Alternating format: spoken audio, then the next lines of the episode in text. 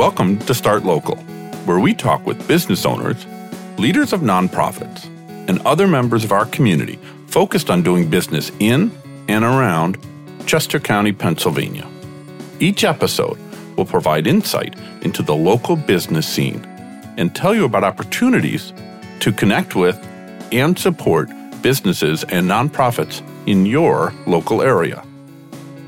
Welcome to Start Local, where we connect with local leaders to support local businesses and nonprofits in and around Chester County, Pennsylvania. I'm Liam Dempsey, and I am in the podcast studio today with my co host, Joe Casabona. Joe, how are you, friend? Liam, I'm great. Glad to be back for another episode of Start Local with you.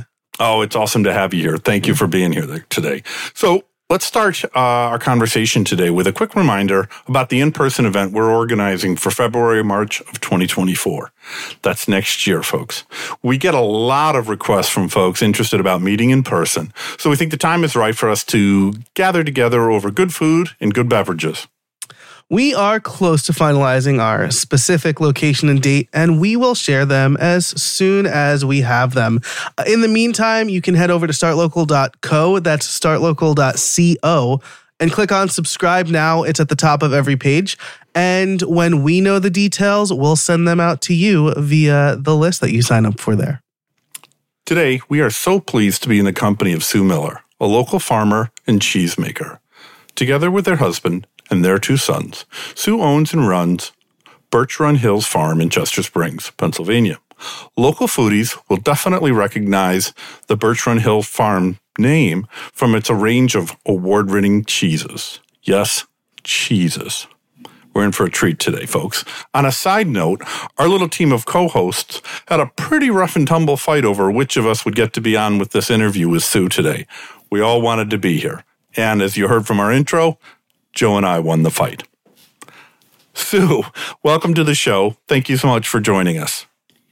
Thanks so much for having me. I'm delighted to like have a moment to sit down and chat all things Chester County and cheese with you. Oh, and we're so glad that you are here. You're a cheesemaker and a farmer. We know you and your family started in dairy farming. Talk us talk us through the journey you made into actually making cheese and not just milking the cows. Yeah. So here on the farm, it's my husband, Ken, and our two grown sons, Randy and Jesse. When we first started um, farming, we did not have this multi generational equity in the land. Um, the ownership of the farm, it kind of had skipped a generation. Ken's uh, grandfather had been a dairy farmer, but he had sold the cows in the 50s. And Ken's father was a school teacher. But all he ever wanted to do was to farm, to be a farmer, to be in a tractor, to be with cows, to be on the land. And um, I have to chuckle because when you run into anybody who's known him since he was a kid, they knew for sure he would be a farmer. But because of this sort of difference in, you know, the equity of this ground that we hadn't been farming it generationally, um, it kind of changed some things for us as dairy farmers. The price of milk on the commodity market was very erratic, making it super challenging for us to be able to kind of maintain and make ends meet. We are just challenged financially, you know, just typical challenges of a small family farm. And so one day I literally woke up and I thought, maybe I should learn how to make cheese. And my husband is just really supportive and he was like, well, you know, see what you can find out about it. And I searched around and I found a cheese making class from this amazing organization here in the state called PASA, which stands for the Pennsylvania Association for Sustainable Agriculture. And they were hosting a cheese making class with a cheesemaker from Vermont whose name is Peter Dixon. And he's remarkable. Peter Dixon has traveled all over the country, in fact, even through Europe, teaching cheesemaking. He's been a cheesemaker for well over 45 years and um, is just really giving of this knowledge. So I was really fortunate to be able to kind of talk my way into this class because the class was booked full. But I had the secret message to get me into the class. I said, You have to let me in. I don't care that it's booked up. The future of my farm depends on it.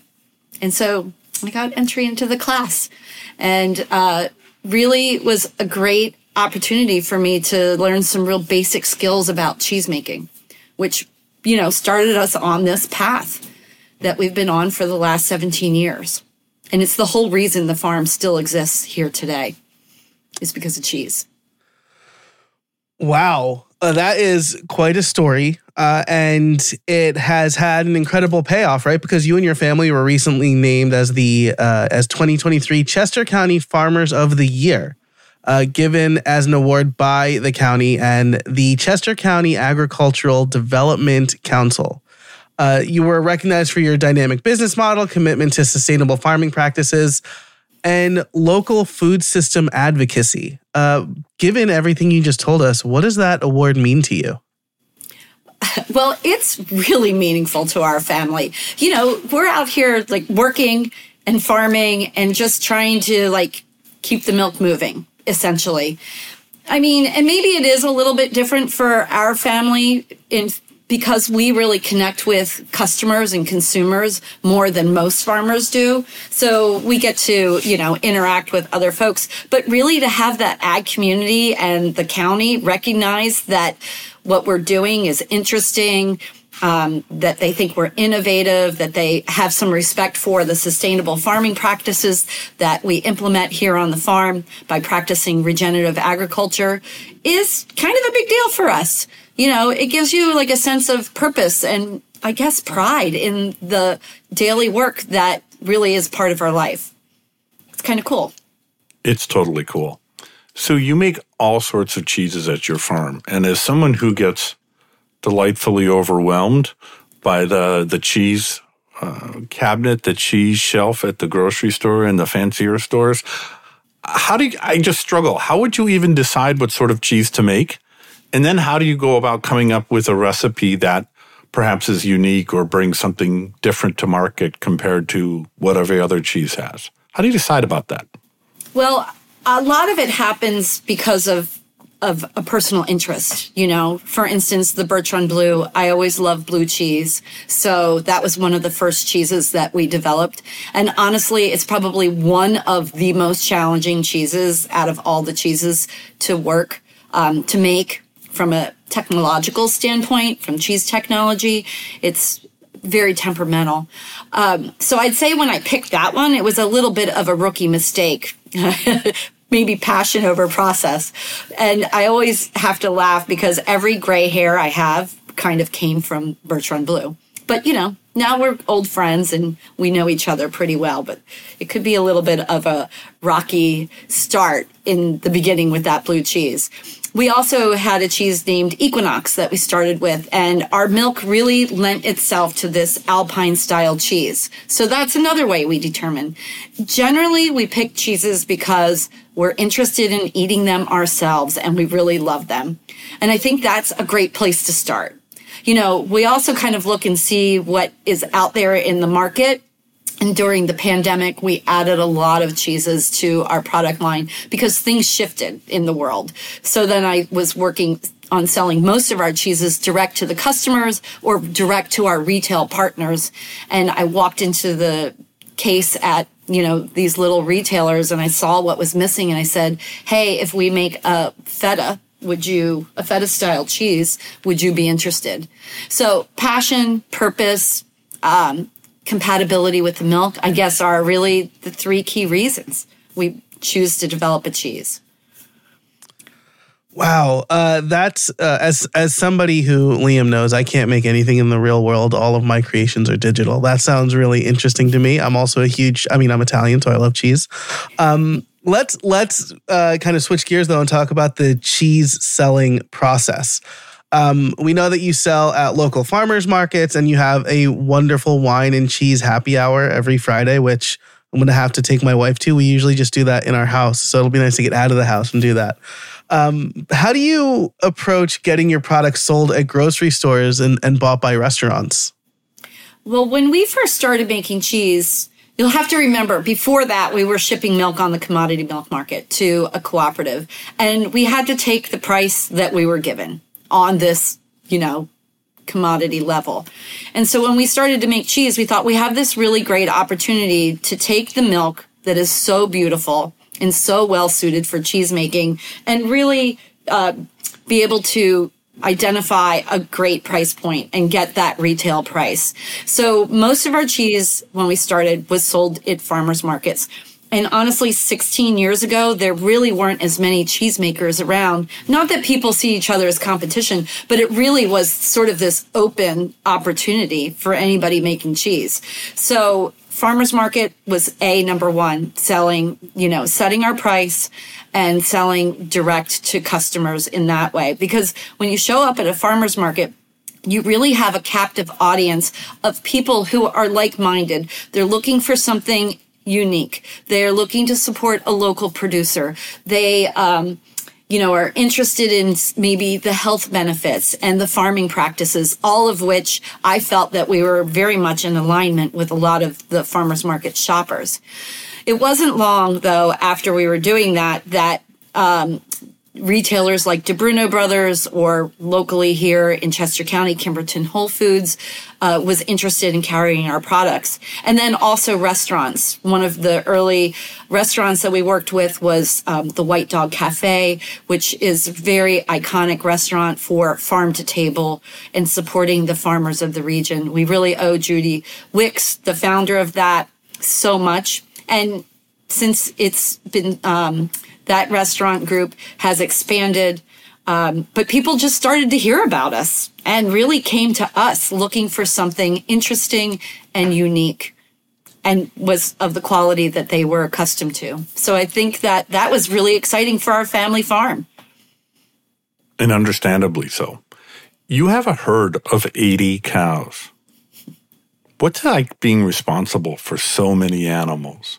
I have well, two bounties and I struggle. But not just animals, but you have these wonderful living creatures that you rely on for your business, for your livelihood, for the to enable your family to flourish.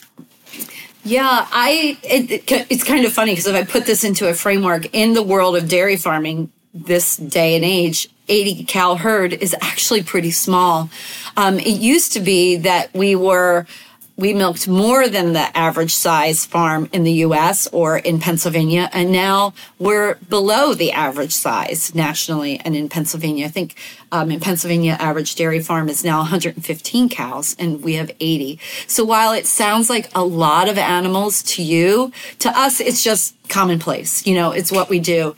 And I like to kind of think of the cows on this farm as extended members of our family right? We're with them all day long, every day, milking them, caring for them, um, doing the health work with them, that it doesn't, you know, seem like this awesome responsibility. It's just who we are and what we do. You know, we get up in the morning, we go to the barn first thing out there before 6 a.m., you know, checking on the cows, getting them fed, taking care of them. Um, checking on the dry cows to see if any baby calves have been born, you know, caring for them, feeding the young stock. So we have about 80 milk cows and then we have about 80 young heifers from calves up to ready to have a calf here on the farm. And um, it's just what we do. They all have names and they all have numbers. People often ask about that. Do your cows have names? I was like, yes, they do, but they also have a number. The number is great for us for, you know, our record keeping. And while we know their names and call most of them by their names, sometimes we call some of the cows by their numbers because that becomes like a personal connection too. Um, but I always think that's funny because people will say, "Oh, I guess it seems more impersonal if they have a number." But on this farm, even if they're called the number, it's like their name. but they have both. That's amazing. I think I wouldn't be able to help myself. I'd have to name one of my cows like 24601, like from uh, Les Mis. That's um, Valjean's number. Um, okay, so uh, we've talked about the number of cows you have.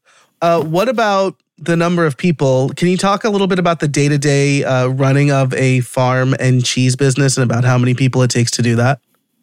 Yeah, like I said, it's my husband Ken and our two grown sons, Randy and Jesse, who after college came back to work with us on the farm. And that is really important to think about because most small family farms of our size, the next generation is not coming back not because maybe they don't want to, but because there may not be opportunity to. And really, it's because of us um, sort of going value added and making cheese that they felt that they could come back and be a part of it and help us grow this farm into the future. We're really fortunate. Ken, he manages um, growing all the feed, you know, uh, farming the ground, making the crop rotation, uh, working with landowners because our farm is actually very f- small. It's only 54 acres, and we farm about 500 acres total. Um, that we have to manage our relationships with landowners in the community, which we've been farming some of this ground for 35 or more years. Um, I like to think that we're doing a pretty good job of taking care of it and building the organic matter in the soil so that we can leave it better than it was when we started. That's his job. That is a very um, serious part of this operation, making sure that we're growing the right crops in the right rotation, maintaining the soil, and have enough feed for the whole year for the cows. So that, Liam, is where that responsibility comes in because we want to make sure we have quality feed all year long. Um, Randy, our oldest son, he's the herdsman here. He that means he's taking care of the cows. He's up there with them, making sure that they're milked properly, they're happy, they're healthy, they're content. You know, he does all the reproductive work. He does most of the veterinarian work with them, the health work, and he has the best job ever in taking care of all the calves. So we like to say when there's a calf born on the farm, it's like your birthday, you know? It's not bad when there's a calf born. And if it's a little heifer or a female, it's even better. Uh, Jesse, our other son, he works half on the farm with uh, Ken and Randy and half the time here in the cheese business. He really manages our farmers markets, our farmers market program. He works with our retailers and our restaurants, and he manages our online presence. Uh, sometimes I feel like he gets a little bit caught in a tug of war, you know, because there's field work to be done, but then we still have a farmer's market. So it takes a little bit of maneuvering between the whole family to make that work. I have um, another cheesemaker who works with me. I'm really lucky to have Sam Kennedy, who's been making cheese for almost about the same amount of time I have been here working with us. Previously, he made cheese at the farm of Doe Run right here in Chester County, which has award winning cheeses there as well. They sure do.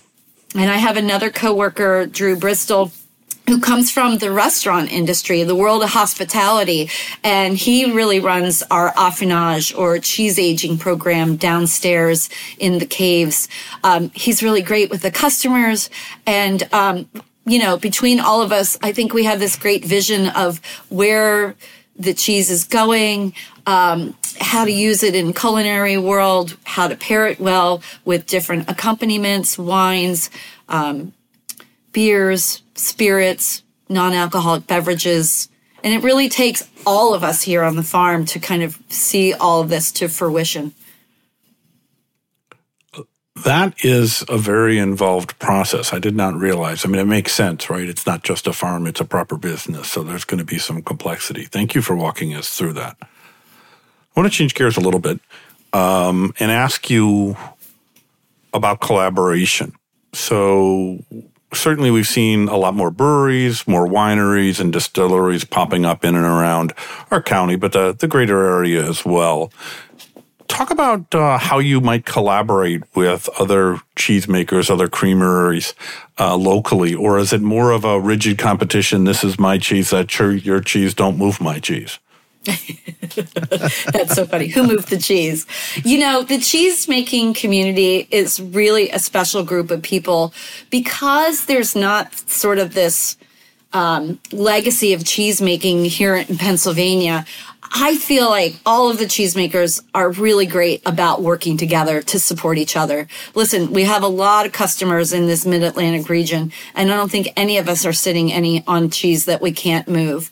So I think that we really appreciate working collaboratively or we like to support each other. We like to share um, technical information with each other. You know it's a tough business and the more we can support each other and help each other the stronger we will be together And the more we turn people on to these styles of cheeses, the better it is for all of us. You know, if I'm out there talking about cheese and I meet people from Western Pennsylvania, I'm seriously going to send them to like Goat Rodeo Dairy to get cheese in Pittsburgh or, you know, build some relationships with other people. Uh, I also work with another cheesemaker in Berks County at the Valley Milk House, Stephanie Angstadt. She's an amazing young cheesemaker, and we do a cheese CSA called the Collective Creamery with another woman who's a food writer, Alex Jones. And a way that we can also partner with other cheesemakers is to bring in guest cheeses into this cheese CSA program. Each month, people can sign up for four cheeses. Generally, there are two from Valley Hill Milk House and two from Birchrun Hills. But we really love in the bulk of the season to bring in cheeses from other cheesemakers and expose them to our members. And that's a really fun thing. I also like to partner with um, cheesemakers sometimes to um, come up with a new cheese. For instance, the folks at Amazing Acres were retiring and selling their business to new folks, and we developed a goat and cow's milk blue cheese called Truly Blue. That was a great partnership.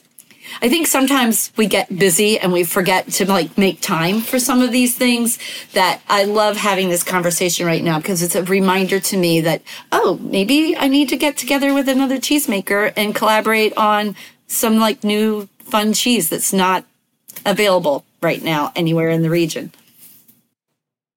Well, if you need anyone to taste test and kind of quality control on some of those early cheeses, I'm pretty sure Joe and I would be happily to stop by the farm and, you know, volunteer and just help where we can. Ab- absolutely. We can make it, you know, like a special start local live stream, you know?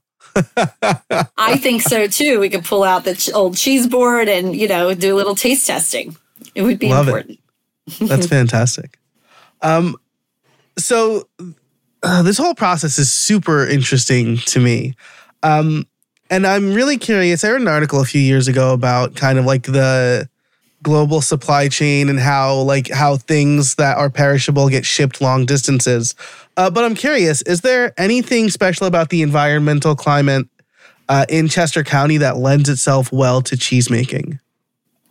Well, first of all, we're in one of the greatest agricultural regions in the world. You know, Chester County has the most fertile, non irrigated arable soil with Lancaster wow. County in the world. Like that's a big deal. That's why w- people get, you know, we're so concerned about um, losing so much farmland, you know, because once it's gone, it's gone forever. But I think because of this culture of ag in the region, you know, it really does a lot to um, sort of speak to the terroir of the cheeses of the county. We have these beautiful rolling hills, you know, exceptional quality streams all throughout the county. And all of these little microclimates really are, I don't know, kind of contribute to the flavor of the region.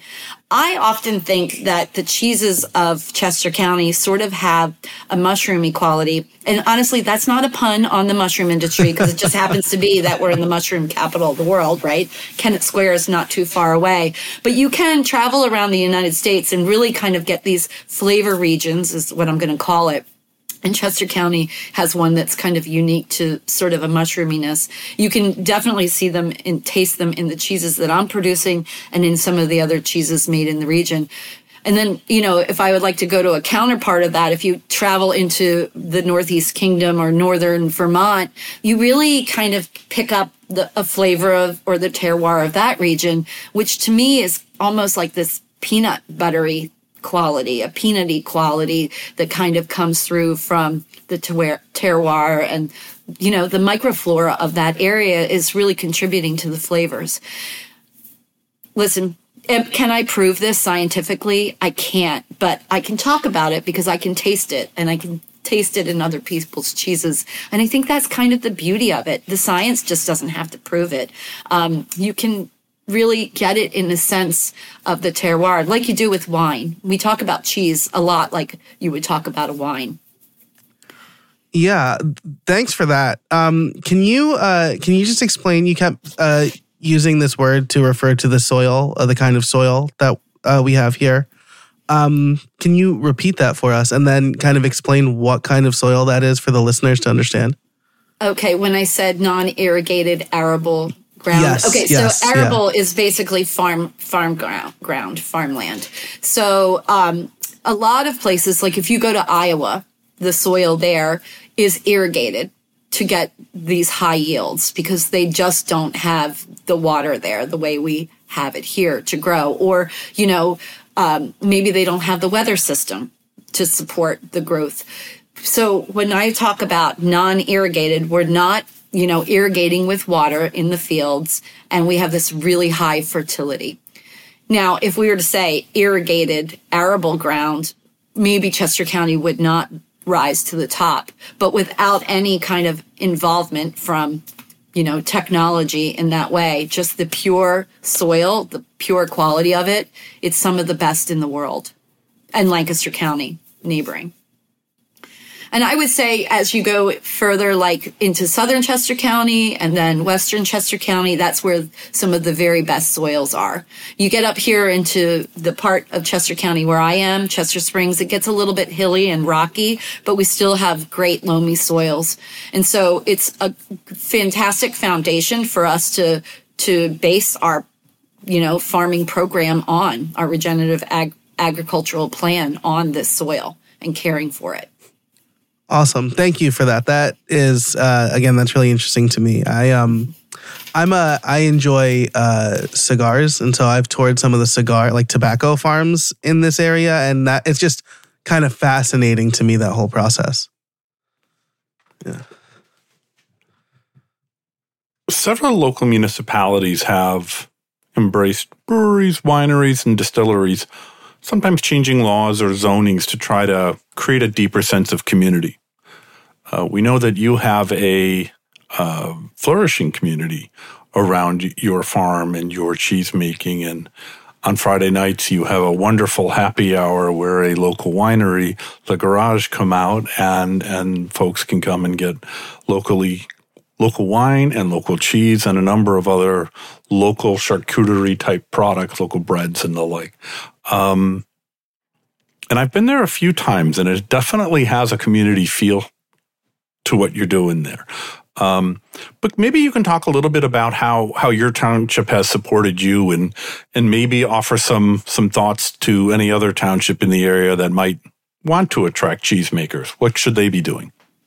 Well, first of all, in Pennsylvania, we have the Right to Farm Act that is sort of a right that, you know, you cannot impede agricultural activity. So we're protected from that, that standpoint, um, through the state. But also here in West Vincent Township, we have an ag security district that our farm is in. And that ag security district, um, protects the farm from nuisance complaints. So let's just say, uh, we were spreading manure and somebody didn't like it um, this fact that we're in this ag security district would protect us from that because we have the right to do it as long as we're doing it, you know, in a, the proper way, um, you know, and not ha- not having run off into the streams and whatnot. We're protected for that. I think that as farmland gets to be less and less, you know, there's a concern over protecting it because for one thing, if we build houses, that's going to really change the um, the tax structure. You know, we'll have more students going to the schools, more land and more open land, you know, kind of saves money on school taxes. So from a standpoint, it's very attractive for a township to want to embrace farms continuing in the region. And so for us, we really wanted to be able to kind of meet a few goals by having this happy hour on the farm. We wanted to be able to have our neighbors come and see what we're doing, you know, as far as the farm, um, to be able to feel a connection to a farm in their neighborhood. Because as we know, more and more generations are getting further removed from farming.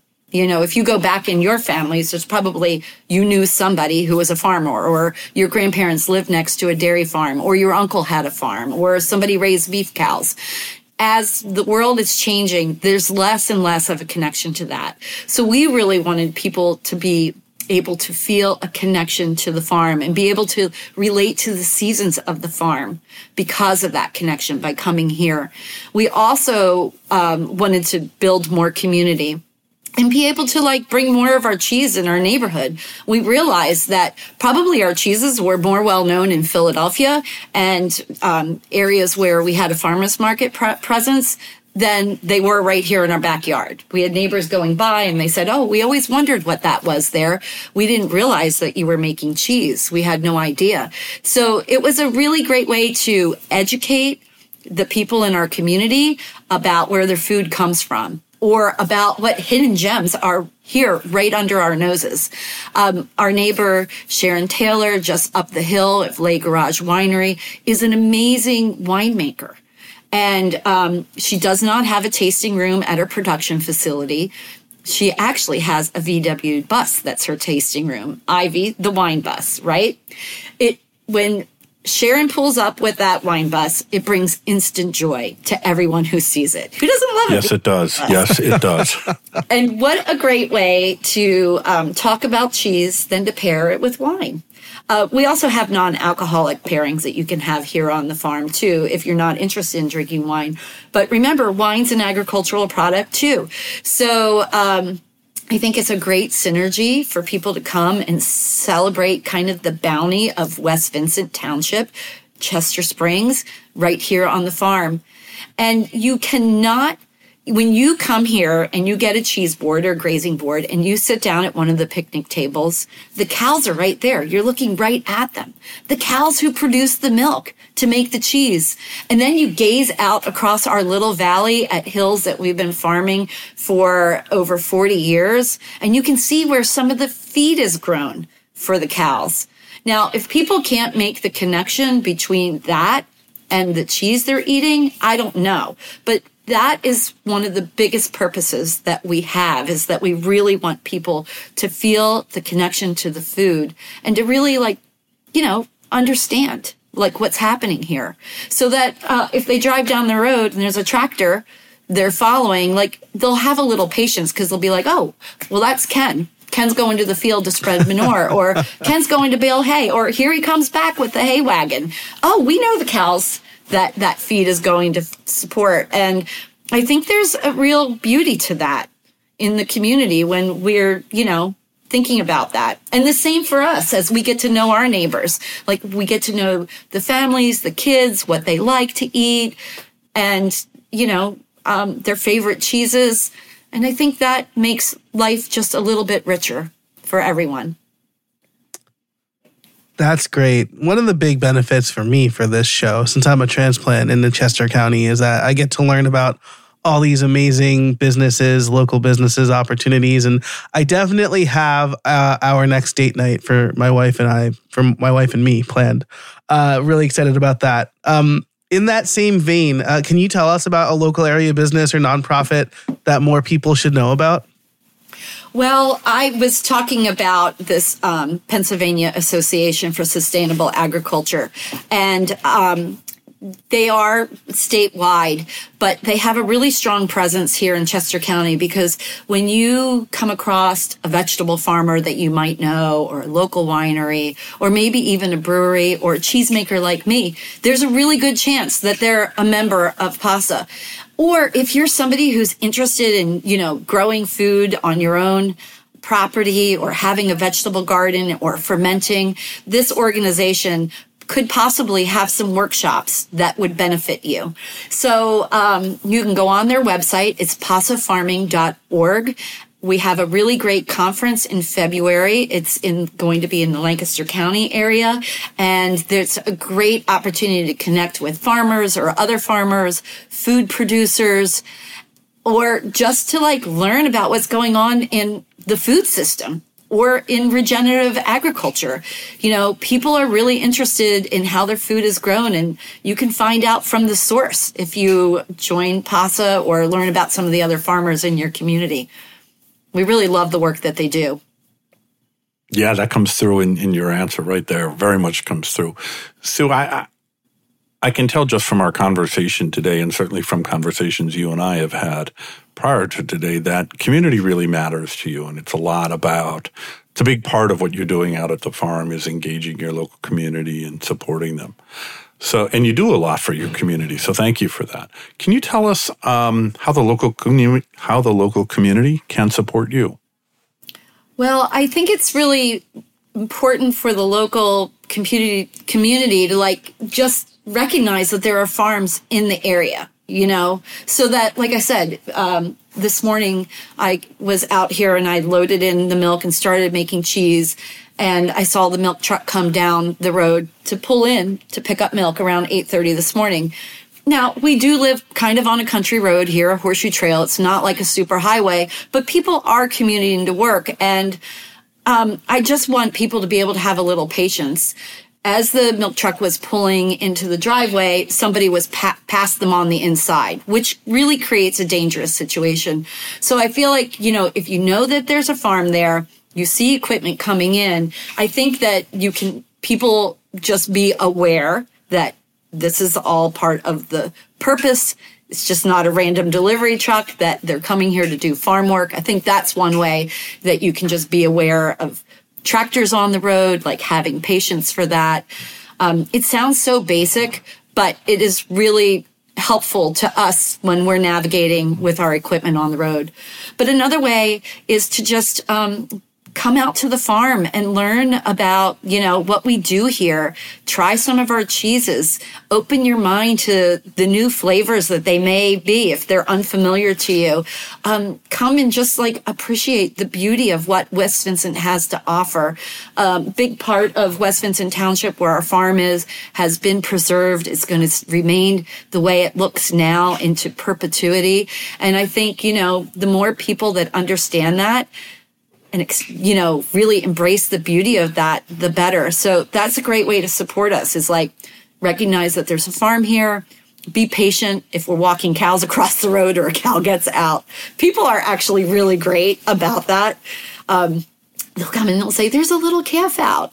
Can i help you get them? And you know it's really really good really helpful to us when people say that because there's only you know a couple of us here and there's a lot of things happening. So you know stop, introduce yourself to us. You know, we'd love to welcome you to the neighborhood if you're new in the neighborhood, but we just want to get to know everybody. You know, and if you're interested in sharing some cheese, that's a bonus. awesome. Uh, speaking of getting to know people, uh, are you hiring or looking for help, especially when it comes to your cheese making process? Well, right now we're kind of slowing down for now that as we come wrap up the holidays. It's December as we're talking. We're um, about wrapping it up. But I would say, you know, come springtime when we start the farmers markets, we would start looking for some extra help, maybe with the farmers markets or helping us at the happy hour when things get full swing. At the happy hour, we're always adding things. Sometimes we're frying up cheese curds or we're making, um, you know, grilled cheese and soups. So uh, just stay connected with us. You could follow us on social media and learn about what some of our needs may be as we uh, move into the spring season. It's going to be a little bit so, quieter here for the winter months. That's probably a good thing. I expect you're looking forward to that. I imagine farm life is is hard work. Yes, it's. Uh, we always say it would be a tough job if you didn't love it. You know, when you think about seven days a week, we're lucky we happen to really love it. Indeed. So I, I, as we kind of come to the end of our time here, I have to come back to cheese. I just have to. And I'm going to ask you a couple of quick questions and, and maybe you can chat your answer after I get through them both. So what is the crowd favorite cheese that you make? What separates you from the competition? And then my other question is really around tell me about your personal favorite cheese, mostly that you like to eat and then also that you like to make.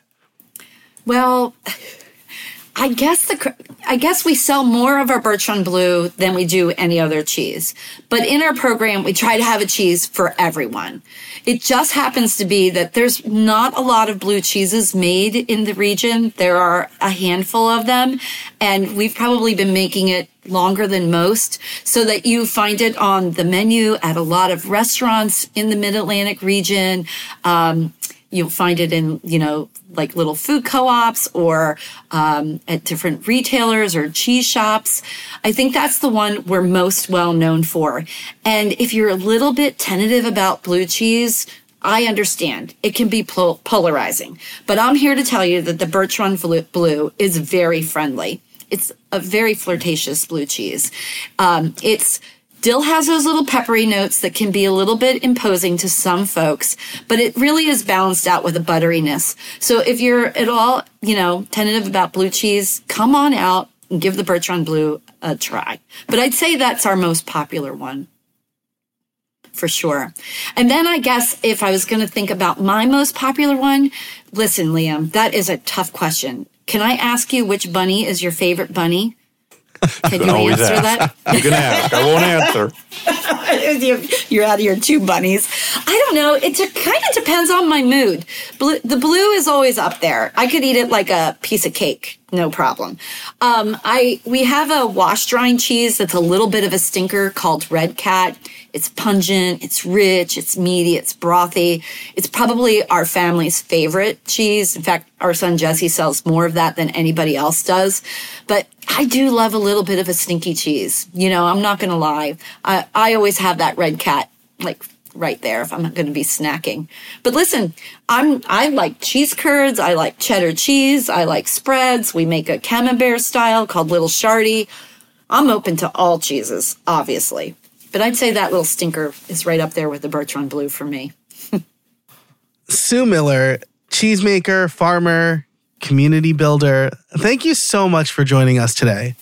Before we say goodbye, please tell us where we can find you online and learn more about your farm and your wonderful stinky cheese. You can find us online at birchrunhillsfarm.com. You can follow us on Facebook at Birchrun Hills Farm or Instagram at Birchrun Hills. We'd love to meet with you in person or over social media. Sue, thanks so much for joining us today. It's been an absolute pleasure hanging out with you and chatting with you and learning about your cheese making and your farm. Thank you so much. Oh, thanks so much for having me. I love ch- chatting about these things, as I'm sure you can tell. Awesome. Well, we will have all of the links that Sue mentioned, as well as uh, other resources like PASA in the show notes. You can find all of the show notes every episode, and you could subscribe to our show and find out when that live event is going to be uh, over at startlocal.co. That's startlocal.co. Thanks so much for listening, and let's all grow in Chesco.